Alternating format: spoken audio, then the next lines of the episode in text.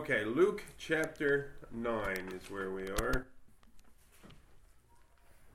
Let's go ahead and read. We're only going to look at half of the chapter, roughly half of the chapter this evening, um, which is broken up into about five different stories. So I'm going to read the first story, which is up through verse 6.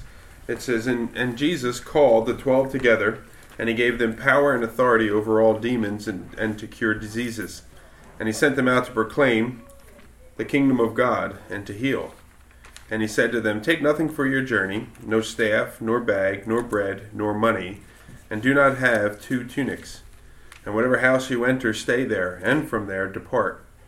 And wherever they do not receive you, when you leave the town, shake off the dust from your feet as a testimony against them. And they departed, and they went through the villages, preaching the gospel and healing everywhere.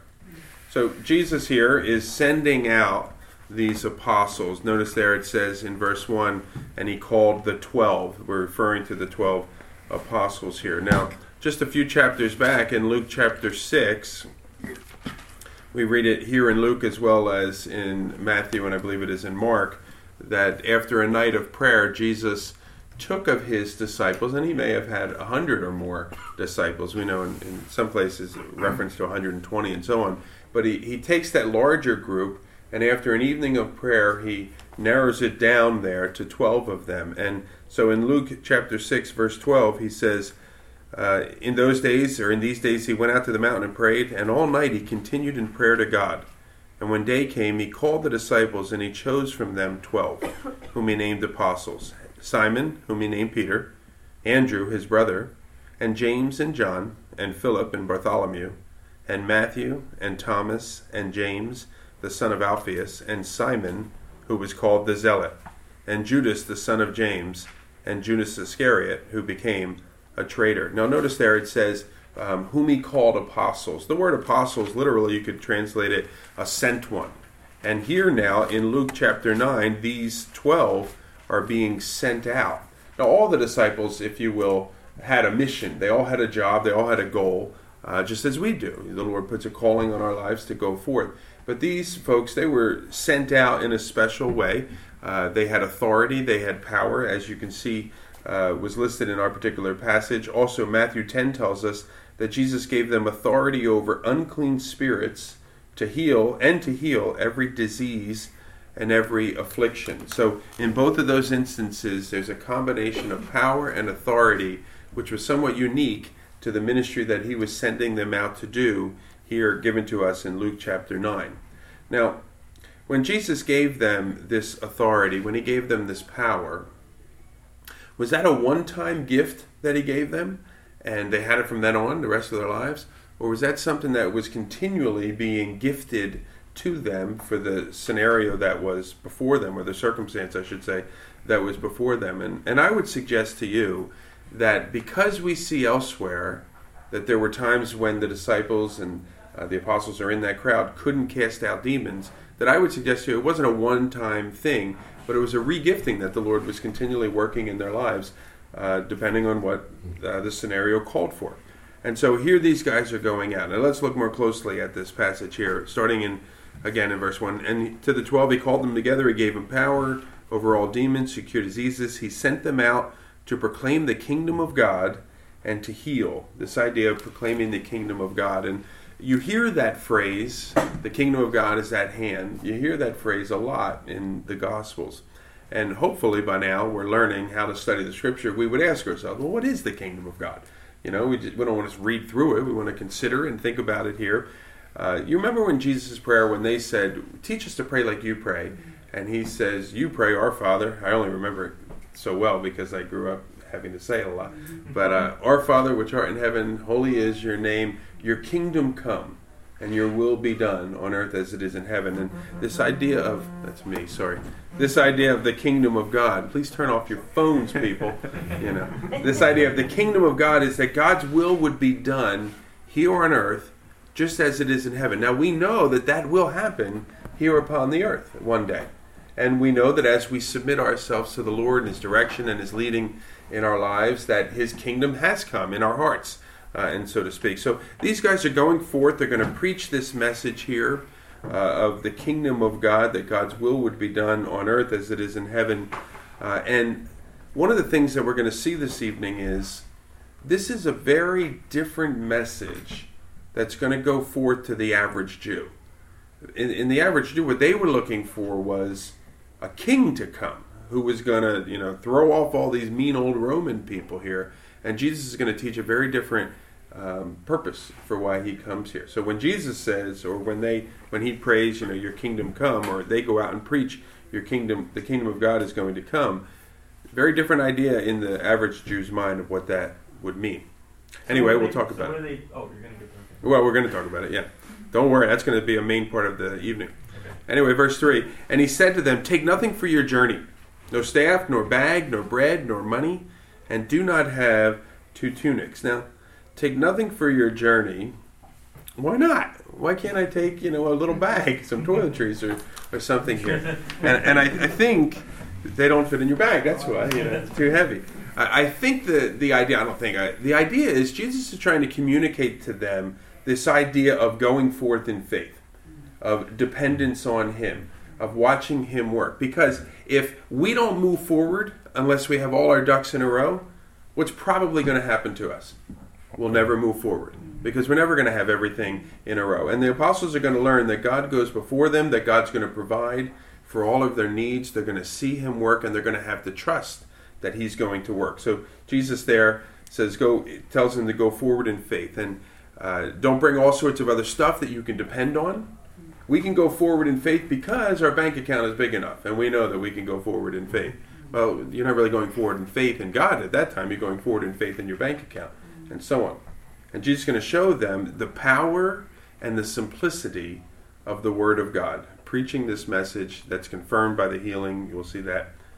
Anyhow, verse 4 continues, says, And wherever whatever house you enter, stay there, and then from there depart. The idea is as long as you're in that town, don't go looking around, finding a better place or something. That's the one that you're going to have. Stay with whomever will have you. And again, they're going to learn that God goes before them, that He's providing for their needs. These are lessons of God's provision for them. Uh, and it's because of lessons like this that they're going to be able to build um, a foundation of a life of faith, right? And so in our lives, same types of things. We see God work. We obviously we read His Word, we study His Word, we believe it. But sometimes it's in seeing Him work in our lives. We're like, you know what? Now I have a testimony. Now I know it's more than just on the page, and I know that this is reality. And so these guys are going to experience that. They're going to be seeing it. I think of this almost as sort of like a uh, a practicum for these guys or a student teaching experience. Um, you know, I've been teaching a lot of things, and I want you to get out there in the classroom and go do it, and then come back and we'll talk about it later. Seems like that's what the Lord is trying to do here teach them some lessons in this way. Verse 5 And wherever they do not receive you, when you leave that town, shake off the dust from your feet as a testimony against them. Now, we don't do this, uh, shaking the dust off our feet. Um, so you know you might look at it and you're like, yeah, you stupid people, I don't like you. Kind of, it's my shoulders, I know, but it, this isn't so much a.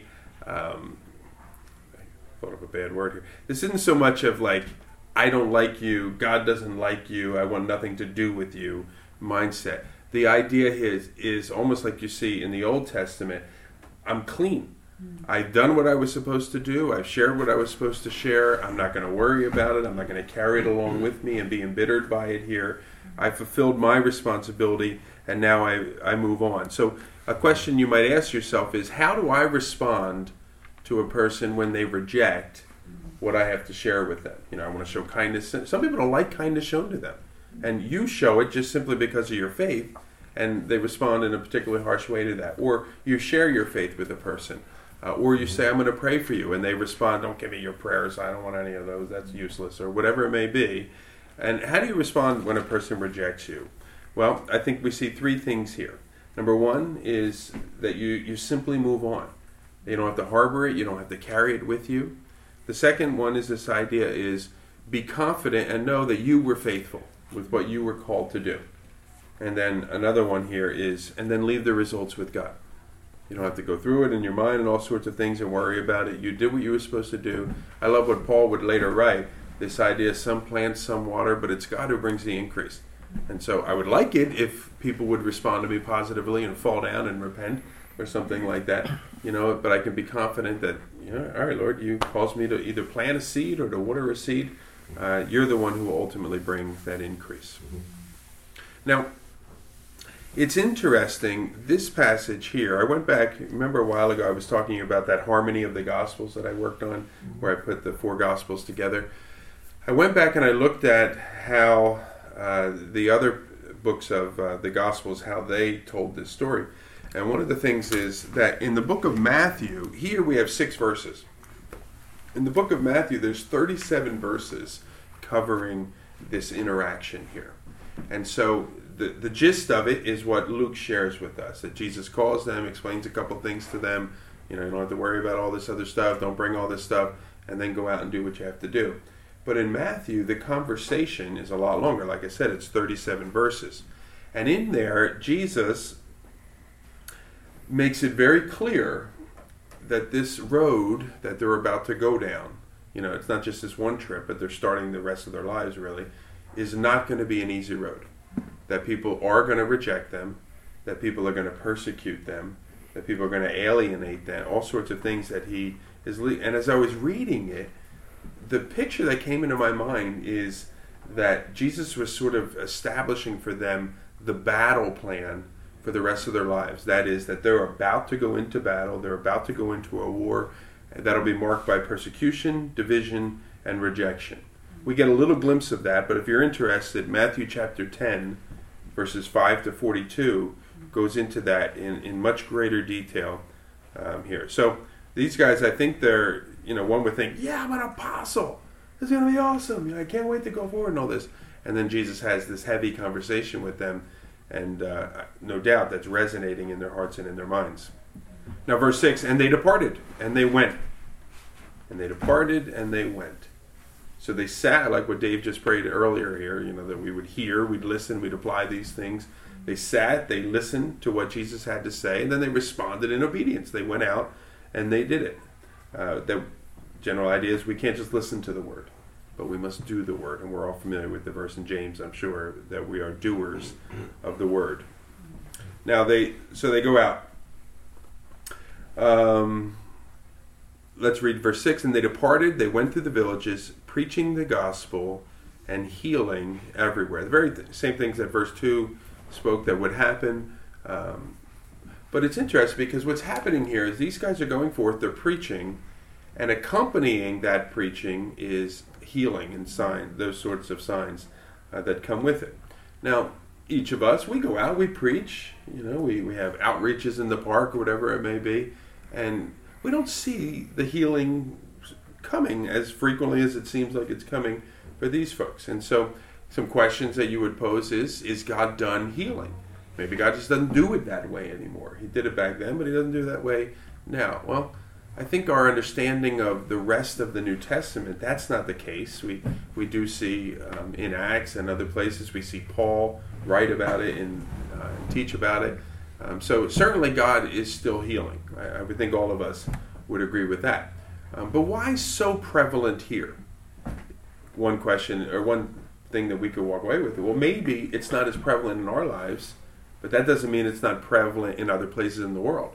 So maybe we're just bringing our cultural eyes and we don't see it much here in America. But boy, if you went to China, Kenya, India, wherever, you would see healings. Okay, that could be. I'll start traveling the world and and checking that out here. One thing I do know is uh, in the old, or to me, in these New Testament days here, that God, in a special way, was blessing these apostles and gifting them to heal and these other things because He was using that to authenticate their message.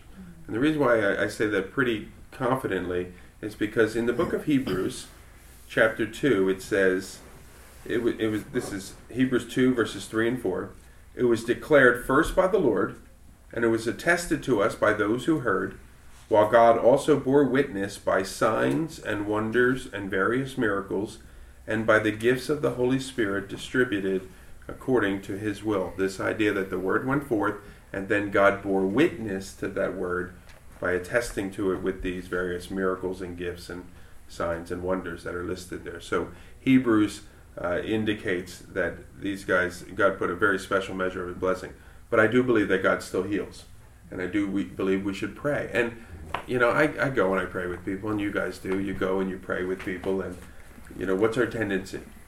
Dear God, but if you don't want to heal in this way, then would you please give the doctors wisdom and help us to be patient, even if you choose not to? And it's like we're giving poor God an out. You know what I mean? Like that he has some kind of loophole that he can get out of because he doesn't heal like that anymore. I think we should just pray very confidently and say, Lord, if it be your will, then do it. Today we went and prayed with Kelly Zeichner. Some of you know her. Um, she's really got an issue, a sickness issue, and, and stuff. And uh, we just boldly ask that God would be gracious uh, and heal. Um, so we'll see. but God certainly can. Greg, just a thought. You know, uh, my feeling has always been to ask, but ask with a willingness to receive whatever answer you get. Yeah, absolutely. I, you know, I, I just think that's the way to do it. Yeah.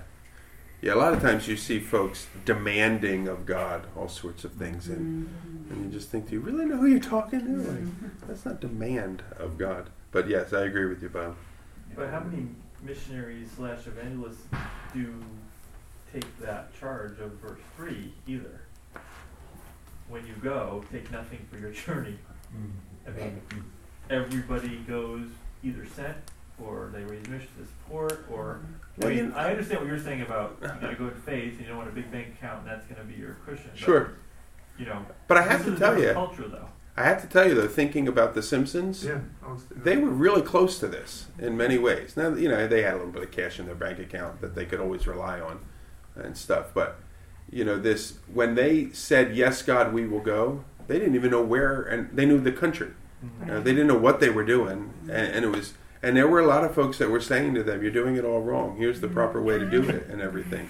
And I was really, I really admired uh, their faith. So uh, it's not the same exact thing, you know. They had some things. But I, okay, so there, there's an example. That's a good example. But we like them. Don't we have a huge yes. portion that's not that way? Jesus I totally reverse it. He did. That that's what I was going to point out. What did he say? he reversed it later in the book. If you have a sword, take it. If you have a tunic, take it. Yeah. Okay. I got you. So is it just this specific for them? So like you said, it was boot camp. Yeah, that's what I was gonna say, maybe it's Mhm. practice More a- Because there are some people that say, "I'm moving by faith, brother." Mm-hmm. yes, there are, and um, I think in situations like that, when people say that sort of thing, like when Jeff and Linda were saying these things, there was such a confirmation from a lot of other people that knew them and their story and situation um, when somebody comes, I'm living by faith, brother, you know, and you think, well, maybe you should get a one ad and go get a job, you know what I mean? Like, that kind of thing, like you're not even trying, kind of thing. So um, sometimes you know, you know, like you can observe and see. All right, well, thank you. All right, so now that's that story. So these guys go, they preach the gospel, they heal everywhere. Now, verse 7 says, Now Herod the Tetrarch heard about all that was happening and he was perplexed. Now that's referring to all that was happening involving Jesus, um, not so much these guys going forward. Um, because it was said by some that John had been raised from the dead. Now that refers to John the Baptist. Uh, we'll talk about that in a moment. Um, some were saying that Elijah had appeared, and others that one of the prophets of old had risen. Herod said, John I beheaded, but who's this about whom I hear such things? And so he sought to see him. Now, Herod never got a chance to see Jesus until the end of Jesus' life. There's a number of Herods. Herod is a title, it's almost like a family name title um, in the Bible that we read here. This particular Herod, it calls him Herod the Tetrarch. This is a fellow who is known by the name of Herod Antipas. Um, he's the son of Herod the Great. Herod the Great died um, just around the turn of the calendar, if you will. I don't know what that term is, when it went from zero to, or from negative one to one. Um, that's Herod the Great. He's the one who had all the babies killed in Bethlehem and so on. This is his son. When Herod the Great died, his um, area of reign was divided um, amongst four of his. I, I, believe three of them were his sons, and the fourth wasn't. I, I think, if I recall correctly. Um, one of those is Herod Antipas. Uh, so he is called Herod the Tetrarch.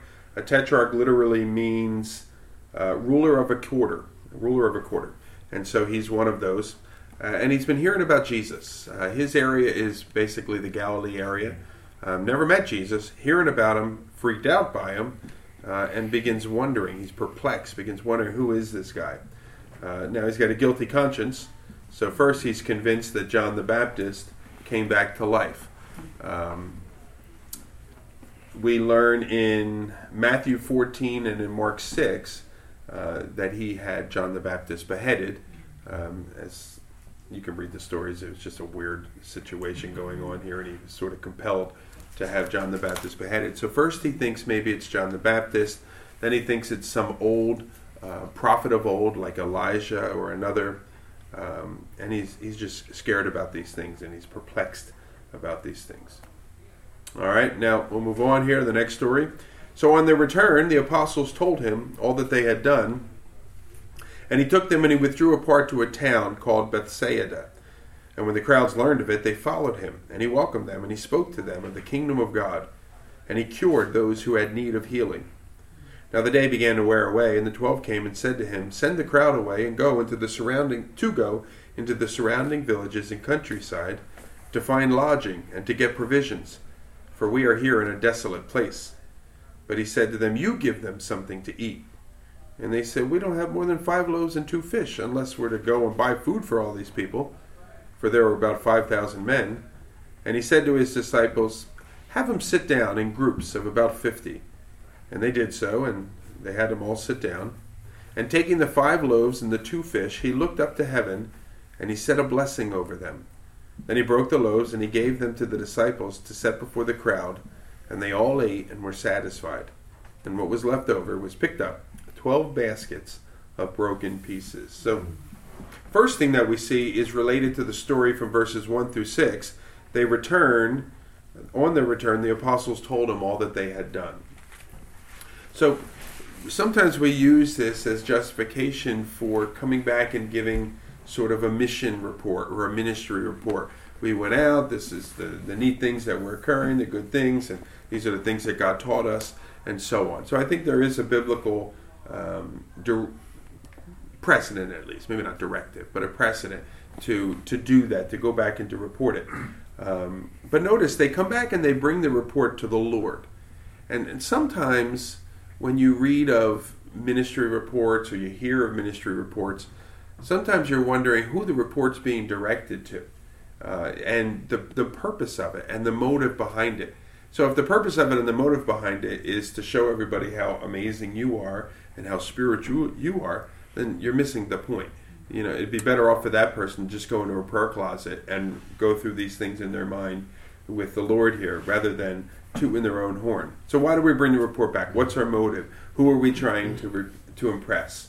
Are we being completely truthful, you know, in our report? There were there was a number of people too. You know what I mean? But you know, you make it sound like there was a gazillion or something like that. You know, so who is being glorified? So when you do those sort of reports, be sure that it's the Lord that's being honored and the Lord that is being lifted up. Now we continue though the story. So they come back. They did that. Now notice uh, the second portion of verse ten. And he took them and he withdrew apart to a town that was called Bethsaida. Now there was there, there was likely two different Bethsaidas. One was on the western shores of the Galilee, which was sort of in Jewish area. It was kind of a crowded area. Um, and then there was, it seems, there was another one on the eastern shores, the opposite side of the Galilee, which was more secluded. And so Jesus, it seems that's where Jesus is going. Jesus and his disciples, he's going to take them and he's going to withdraw. I think there's a valuable principle here um, for us as you know, there are times where we need to get away. Is there always work to do, especially in ministry and things like that? Absolutely. Mm-hmm. There's always people that could hear. There's always people that uh, can be touched in one way or another and healed and all this sort of stuff. But Jesus here now sets this example, and he takes the disciples and he withdraws with them. They're going to get away. They're going to rest.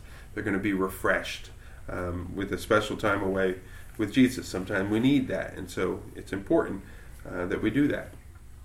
And so I'd encourage you, if you're busy in ministry, sometimes it's easy to convince yourself there's more to do, there's more to do, there's more to do. But there are times where you just need to stop and make sure that you're in right spot with the Lord. Notice though what happens, verse 11, when the crowds learned that he was going to this secluded place, they gave him a little time on his own just to be by himself. You know, they had a little bit of respect for him. It doesn't say that. It says they followed him. I think the idea is they they ran along the coast. You know, if you look at the Sea of Galilee, if you're high enough, because there's mountains all over, you can pretty much see any boat that is out there, a little dinky boat or something. But you can pretty much see any boat that's out there. So they followed him. It seems on the coast, and they chased him. And, you know, turn the other way, Lord. You know, and they, they keep running the other way. Make him zigzag. So anyhow, they follow him, and then he gets to the shore, and notice what Jesus does here. You mm-hmm. know, he doesn't freak on him. He doesn't get mad at him. He doesn't dem- he doesn't say nice words, but make it very clear. I wanted to be alone. Why are you're here? But it says that he welcomed them, and he spoke to them of the kingdom of God, and he cured those who had need of healing. He jumped right into ministry, and he began to serve them. So the pattern here that is Jesus welcomes them. And so, a question for us is how do we respond to the demands of ministry? And I, I think this is important because there are times where we think I'm off duty. I'm not. I'm not going there. I'm not doing that. I'm not saying anything. Or we give a person a quick, you know, good to see everybody. You know, God bless you, and then you run away or something like that. But Jesus here, He welcomes them. So when those opportunities in our lives come, maybe the unplanned opportunities, we look to Christ for strength. We look for, to Christ to have the same compassion that He had, so that we are able to welcome people and get right into the ministry that is necessary to get into. Well, verse 12 continues. He says, Now the day began to wear away, and the twelve came, and they said to him. Now, I read that, and I wonder if the, some of the disciples are thinking, what happened to our day of rest and relaxation? You know, what I can't help but thinking is a lot of time on our mission trips that we go on these short term missions, you know, we're running, we're working. I remember some of the Belize trips, we're getting up at 6 a.m., mm-hmm. we're getting back home at 10 or whatever, and all of the time in between was filled with ministry, busy, and you're moving and you're running and all this. And so it's wise, you know, especially if you have a longer trip, 10 day trip or something, somewhere around that fifth or sixth day, just work in a morning, an afternoon of rest, you know, so you go out. We're going to go swimming at the blue hole or in the ocean or something like that. Just work that in there. And then all of a sudden, it's your day of rest. Everybody knows Wednesday we're going to the split and we're going to swim in the ocean and then you get there and it's ministry all afternoon you know and you got all these kids and you're like ah, get, get supposed to be off here and I, I wonder if the disciples come and they there's a thinking of what happened to our day of rest and relaxation and if perhaps there's a little bit of frustration or bitterness either way they say this notice it says send the crowd away to go into the surrounding villages and countryside to find lodging and to get provisions because we're in a desolate place. That's the idea of two Bethsaidas. Here they are, they're in this desolate place. People aren't going to have food, they're not going to have a place to sleep, and all these things. So, this is a somewhat compassionate thing on the part of the disciples, the apostles, is that they're thinking ahead here. Send the people away. You know, we want to make sure it's going to be a miserable evening for everybody if we don't. So, they come to send the crowd away. But a question for us is why? and, and circumstances are telling them that there is a need that's arising that they can't meet. And so they say, all right, the logical conclusion is to get it, get rid of it, that the need isn't here anymore. More. If Jesus, most of you know the story, feeding of the 5,000, if Jesus sends the crowds away, then these disciples are going to miss perhaps one of the most I mean, all miracles, but one of the most amazing miracles that we have. This miracle is recorded in each of the Gospels. It's mo- very few stories, I think, besides the crucifixion and all that stuff. Uh, but very few stories are recorded in all four of the Gospels. This is one of those. And they would have missed it had they sent the crowds away. It would have just been another normal day. Long, large numbers of people making their way down the hill, heading back to where they have to go, and then the disciples going off in a different direction. And so as I was reading this recently, actually I shared with, with some of the leadership team, I was wondering how many miracles do we miss because we deemed that it was something that was too big for Jesus to accomplish. And so we don't even go to the Lord with, you know what, Lord, it's 5,000 people here. That's men, 5,000 men. There's probably 15,000 people that are sitting here. There's not enough food for them could you do one of those cool miracle things that you do? Could you just show them that God can provide? You know, but they don't even come to the Lord with that. Instead, they say, "Send everybody away." How many miracles do we miss because we deemed it was something too big for Jesus? How many miracles do we miss because we don't even think of bringing it to Jesus? How many things in my normal day do I go through and I don't even think that this is something to consult the Lord about or to bring to the Lord? And I just work it out in my own natural wisdom or I just move on and not even do anything about it. How many miracles do we miss because we're too practical? So, some good questions here, I think, for us to consider because we don't want to miss what God wants to do. And sometimes I think we can if we don't bring these things to Jesus. So, Jesus now sort of redirects their thinking. And so he says, But he said to them, verse 13, You give them something to eat. All right, so his, his point here almost is coming off of 9 verses 1 through 6 is you probably saw me work in that way there. You know, sometimes we're much more spirit filled, spiritual people in a foreign country on a mission field than we are in our daily life. It's something that I've come uh, discover in my own life. I'm much more dependent on God when I'm on some foreign mission field than when I, I'm here at home. And I don't know why that is, but so the Lord says, though, you give them something to eat. I think I know why it is, because I'm pretty good at my life. I live it every day, you know what I mean? And I just get in my routine and I can solve my own problems and these things.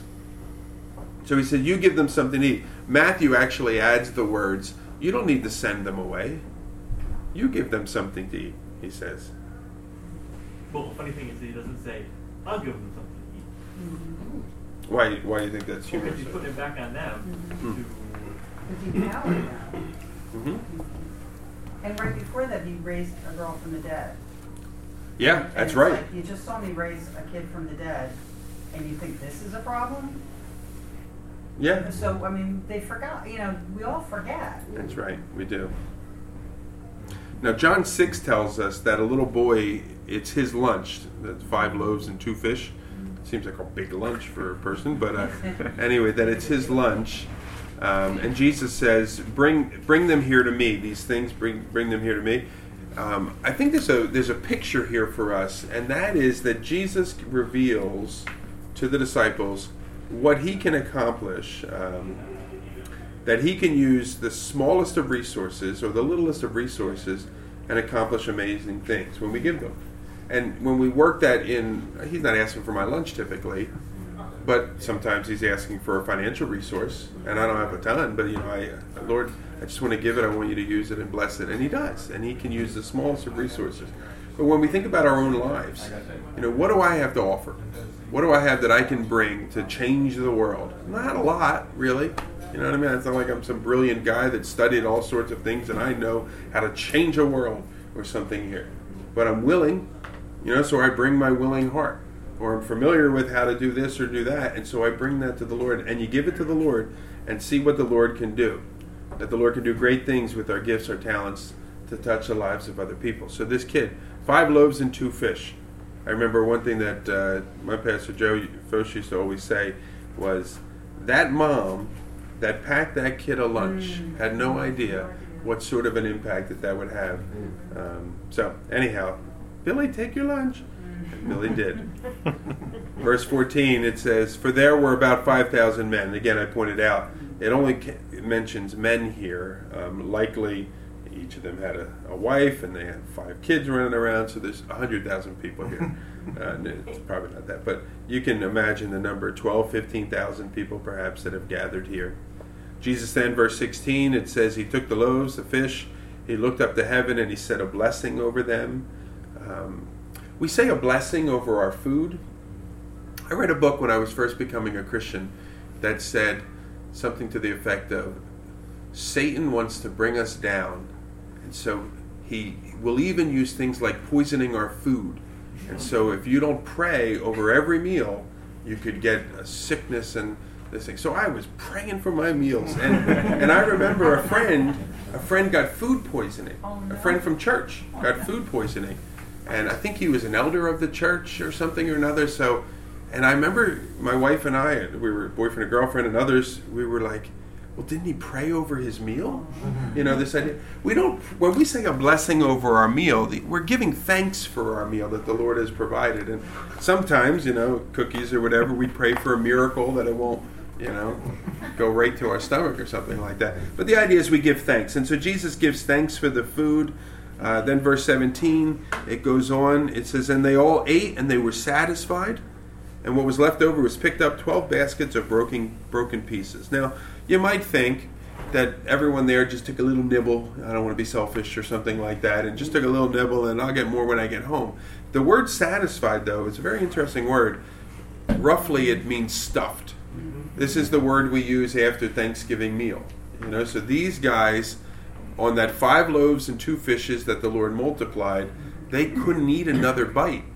And then another interesting point is it says that 12 baskets were left over. There was a basket that was left over for each one of these apostles.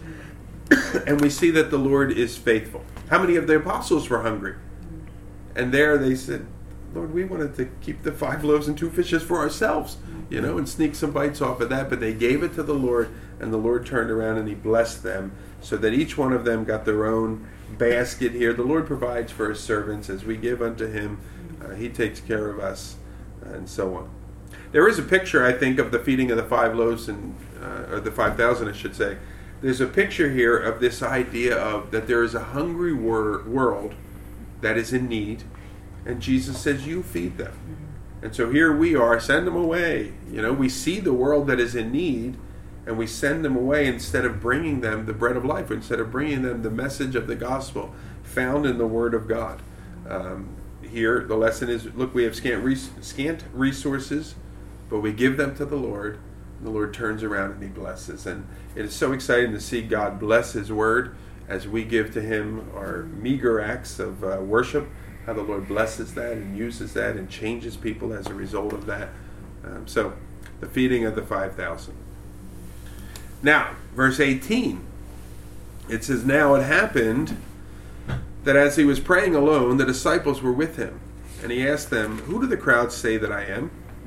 And they answered, John the Baptist. We just saw that with Herod. But others say Elijah, and others still, the prophet, one of the prophets of old has risen. And then Jesus said to them, But who do you say that I am? And Peter answered, The Christ of God, he says. Now, in our story, this is five minutes later. Um, however, as you put all the Gospels together here, one of the things that we see is that this doesn't immediately follow the event that we just read. Um, in Matthew, there's two chapters in between. Uh, in John, there's some there's something like six chapters or so in between some long, some bigger number like that. Um, so this isn't immediately following. Either way, it doesn't really matter. Uh, Mark eight tells us that the story that takes place here takes place in a called in a place that is called Caesarea Philippi. Now, Caesarea Philippi is sort of like the Poconos. Uh, it's like a two-hour drive today. It was probably a uh, it was a hike, I'm sure, for those guys. I don't know how many days it took to get there. I think when we were there uh, in Israel, they mentioned that it would take like three weeks to slowly make your way there. Um, a lot of hills, a lot of mountains, and stuff like that. So now they are on that retreat that they were trying to get previously, and Jesus poses. He's praying. Uh, the disciples are with him. They're going to sneak up, and uh, so Jesus now asks them a question. And as he always does, why does Jesus ask? Doesn't Jesus know? You know, yes, he knows here, um, but he asks because he wants them to wrestle with the question. Uh, you know, you might look at this as Jesus being insecure. You know, is, does everybody like me out there? You know, are they saying good things about me? I hope none of that. Jesus is trying to get them to consider this question because they've been following him. They've been seeing things. They've been privileged to some stuff that nobody else was privileged to. So they're out there. They're looking. They're they're wondering. And so he says, "Well, who do people say that I am?" And they begin to answer, "John the Baptist." Some say. Well, that's pretty good. John the Baptist is a remarkable fellow. It's said of John, Jesus said of John, no greater prophet, uh, and so on. Others say Elijah. You know, I think if you if you rank like Old Testament people, um, he's probably up there, top five, if not number one. Yeah. Huh? Moses number one. You would put Moses number one. I think so too. We could have this could be fun. We'll have a debate about this. Here. You know, but Elijah prayed that it wouldn't rain. And it didn't rain. That's pretty remarkable. I mean, that's a guy. Anyway, he's up there, right? One or two more, not one apparently, but two or three or so. So he's up there. Um, one of the other prophets here. Okay, so that that's good company, but that's not what Jesus was interested in. He he wasn't interested in being uh, seen as someone you know amongst others. Um, he wasn't a long line of prophets, uh, in a long line of prophets here, um, but he's altogether above that. And Jesus makes that very clear in the gospel. So I wrote down a couple of places. In John chapter 10, verse 30, Jesus said that I and the Father are one. Well, Moses never said anything like that. John the Baptist, never Elijah, Jeremiah, none of those guys. John 14, 6, Jesus says, No one can come to the Father unless he goes through me. None of the prophets ever said anything to that nature. John 14, 9, You've seen me, then you've seen the Father. So Jesus was making it very clear that he wished to be seen as different from a long list of respected uh, prophets and things like that. Um, also, as we'll see, both John and Elijah, they were sort of, if you will, national reformers. And what I mean is they, they took on the leadership and they spoke against corrupt rulers and things like that. Um, so that's what people thought the Messiah was going to be a guy that would overthrow those corrupt rulers. And so maybe that's why people think, well, maybe he's like a John the Baptist, maybe he's like Elijah come back, or maybe he's the Messiah who's going to throw it all over and take over. And Jesus is going to inform the, the apostles that he didn't come to overthrow a corrupt government, but he came for something altogether different to deal with people's corrupt hearts. And so notice what he says here, the next verse, verse 20. Then he said to them, But who do you say that I am? And, and I think he did it very well. He took the time and he looked at each of them when he said, So who do you guys say that I am? Some are saying this, some are saying that. You know, and some people, when they're posed with the question of what to do with Jesus, will hide behind, if you will, what everybody else says about him. And I think in those instances, if you're sharing your faith, well, I think he was a good man. Lots of people say he was a good man, a good prophet, or this or that. A good, te- no, call it technique, but a good thing to do at that time is, yeah, lots of people say all sorts of things, but what do you say about him? And so Jesus answers that question here because we can't hide behind everyone else's opinion. Everyone must make a determination for themselves as to who this Jesus is. And Peter oftentimes becomes the spokesman. We usually criticize him for this. Um, I suspect there was ample wait time and nobody chimed up, and so he does. And he says, You're the Christ, the Son of God. Now, again, remember in Jewish thinking, first century Jewish thinking, that meant something very different than what you and I would think when we say Jesus Christ. We, we know that means cross is associated with that.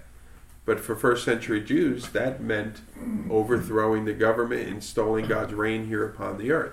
And so, how much does Jesus, or excuse me, does Peter and the others understand the significance of that statement? Uh, I don't know if we, we fully understand that. I do think they're thinking, coming to an understanding, this picture looks quite a bit different, but at some point in the end, he's going to be on the throne. Remember, James and John's mom come and say, hey, when you when you come into your kingdom, can my kids be on your right and on your left? Mm-hmm. And these things. There was always that that thinking that was there. So Jesus is going to deal with that here. Notice what he says in verse 21. And he strictly charged and commanded them to tell this to no one. Tell what? That he is the Christ, the Son of God. Well, why wouldn't he want, isn't that their mission? To tell them that they're the Christ? And I, I think the answer is this. Again, that the average opinion of the Christ or the anointed one in the first century is that he was going to rule and reign. So for the average Jew, they misunderstood why Jesus had come. Um, and that if too many knew who he was, then he would be pressed into some role that wasn't what he came for in the first place. And so I think that's the reason why here and in other places he said, you know, he tells the people, the mom and dad whose kid he raised, don't tell anybody. Hey, you're not gonna tell anybody. You know, everybody knew that they were coming to the funeral or whatever. But because Jesus didn't want to do those things, that wasn't the main reason why he came. The reason for his coming wasn't to be lifted up on some throne somewhere, but it was to be lifted up on a cross somewhere. And he wasn't interested in anything that would hinder that mission. So he says, Don't tell anybody. Now, it goes on, he says, The Son of Man must suffer many things and be rejected by the elders and the chief priests and the scribes and be killed. And on the third day, raised. Now, could you possibly imagine what the disciples thought when they heard that? That is totally different from anything that they expected. And Jesus is making it very clear here that he was going to be a different kind of Messiah. That the priests, the elders, all these people wouldn't accept him. That he would die. And then he makes it very, very clear, and that he would be raised again. Now, we know later on in the New Testament that they're like, oh, yeah, third day, he talked about that. But it didn't click for them at this time here. But he clear he makes it very, very clear that he was going to be a different kind of Messiah. And then notice what he says here. We'll end with this little section. And he said to all, If anyone would come after me, let he let him deny himself and take up his cross daily and follow me. Now, Jesus just talked about the fact that he was going to be killed, and now he talks about the Roman method of execution, and that's the, the cross. We read those verses, we put them up in our kitchen somewhere. If anyone comes after me, let him deny himself. And, you know, we wear crosses, we put them on the sides of our church buildings, and unless you're at a Calvary Chapel, and for whatever reason they're not there, we don't have a building, maybe that's why. Uh, we'll put one up in our new building. When we get a building, we'll put one up there. Um, but you know, for us, it's very romantic. It's very nice. It's uh, it's got all these positive feelings here. But for these guys, when they heard a cross, they associated that with immediate death, and they understood that this was a death sentence. You know, so for us, the firing squad or the the noose or uh, the gas chamber or something like that. So he says, if anyone would come after me, let him deny himself, take up his cross daily, and follow me. Now, you can't die on a cross daily, on a real cross. So obviously Jesus is talking about this idea of the spiritual sense of dying to yourself daily. And that's what it means to be a follower of Christ. It means that we deny ourselves, that we take up a cross, again, a cross is a device of death. And following Jesus means death to self, yes to Lord, or if you will. The cross isn't about self promotion, it's not about self affirmation. We take up our cross, and it's a one way trip one person I read said that there's no going back. Right? No safety net. We've died and we move on. And notice he says, we die daily. Um, he goes on to say, and then we follow him. He goes on, he says, whoever loses his life for my sake, uh, whoever, excuse me, for whoever would save his life will lose it, but whoever loses his life for my sake will save it. I've come to discover, and I'm coming to discover, I guess I would say, is that true life is found as we surrender our lives to Him. That it's in the surrendering process where my body really wants this, or my soul, if you will, really wants this. I gotta have this. And as we continually make decisions to say, you know what, Lord, I'm to follow you instead. In doing that, that we find real life. That's where we discover what we have been created for to be in relationship with God that it's in doing that that we begin to experience the joy of a relationship with God, the peace that comes from a relationship with God, mm-hmm. and the fulfillment that I think all of us are hungering for and desiring. Now, sometimes we look though and we say, but if I don't look out for myself, nobody else will. Mm-hmm. I'm the only one who really cares about myself, and if I don't look out for myself and I don't look out for number one, then I'll just become a doormat somewhere. And the reality is that Jesus is saying here is that we will discover a life that is far better as we surrender our life to Him than anything that we could ever hold on to and possess uh, by being selfishly trying to preserve or create some life for ourselves. That there's a far better life as we surrender it over to Him. And I, I read one and I really like this. This is uh, what one guy said. He said, You can't find resurrection life until you have first experienced the crucified life. Mm. And that's the reality. Mm-hmm. We want to walk in the power of God. We want all the joy that is associated with Sunday morning. Well, Friday has to take place first. There has to be a crucifixion first. Dave's going to play a song about that, as a matter of fact.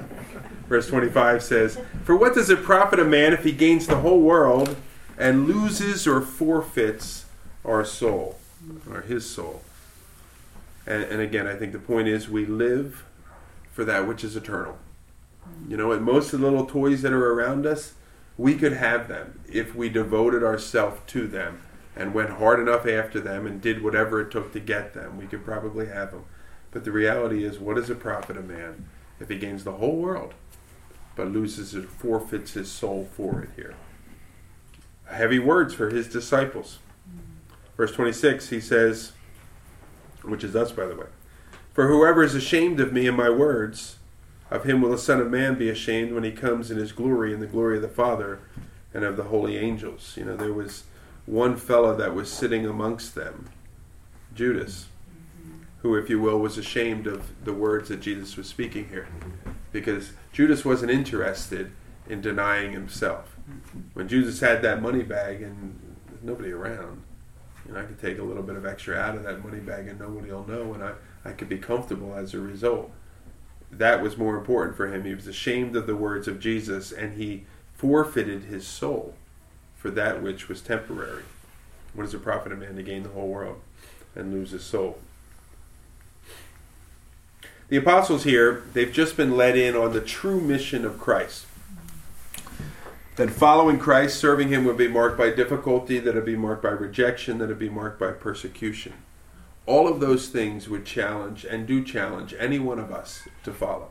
Now, and again, we live in a culture where, for the most part, most people just leave us alone. You know what I mean? Uh, they say stuff about us when we're not there, our families or whatever, if they don't know the Lord. But from the for the most part, our Christianity is relatively easy. You know, we're not afraid someone's going to break in here or anything like that. We're not uh, fearful of our life or, or something like that. Uh, but these guys would know specifically what it meant uh, to be killed for their faith. And Paul or uh, Jesus here, he's saying that following him would be marked by that risk. And honestly, that would challenge any one of us to run away. And so Jesus makes this statement here. If you're ashamed of me and my words, and so on. You read the passage. Now, verse 27 But I tell you truly, there are some standing here who will not taste death until they see the kingdom of God. Now, we're not going to look at it. Actually, we're not going to look at it for a couple of weeks here. But if you look down just to verse 28, um, and, and by the way, in, uh, in the book of Matthew, for verse 27, it adds, and the Son of Man coming in his glory or in his kingdom. Uh, and some of these folks are not going to taste death until they see the kingdom of God. Well, all of those guys died. You know, so they're all they all died here. Well, what happened? Uh, I think the fulfillment of that verse 27 is what we're going to see in the transfiguration, mm-hmm. as the Lord. I, I, think of Superman as he sort of like just exposed his glory um, a little bit there to uh, those three that he brings with them. So we'll talk about that um, when we come back to that. But anyway, this is uh, verses 1 to 27, the hard call. Uh, if you want to follow me, take up your cross daily. I'd encourage you. I suspect each of us in this room at some point in our lives, we did take up our cross. But Jesus says, take up your cross daily. That He continually will put His finger on an area of our lives. Sometimes it takes a year to go through a process and He deals with something. Sometimes it's less than that. But He'll continually put an area uh, his finger on an area of our lives where he says, I want this area to glorify me. And we have to take up our cross and follow him in that area, deny ourselves. Again, remembering the truth that anyone that uh, does that finds true life. That that's what we were created for. That's where we find the peace and the fulfillment. Amen? Amen. Amen. Father, we thank you so very much for these realities, Lord.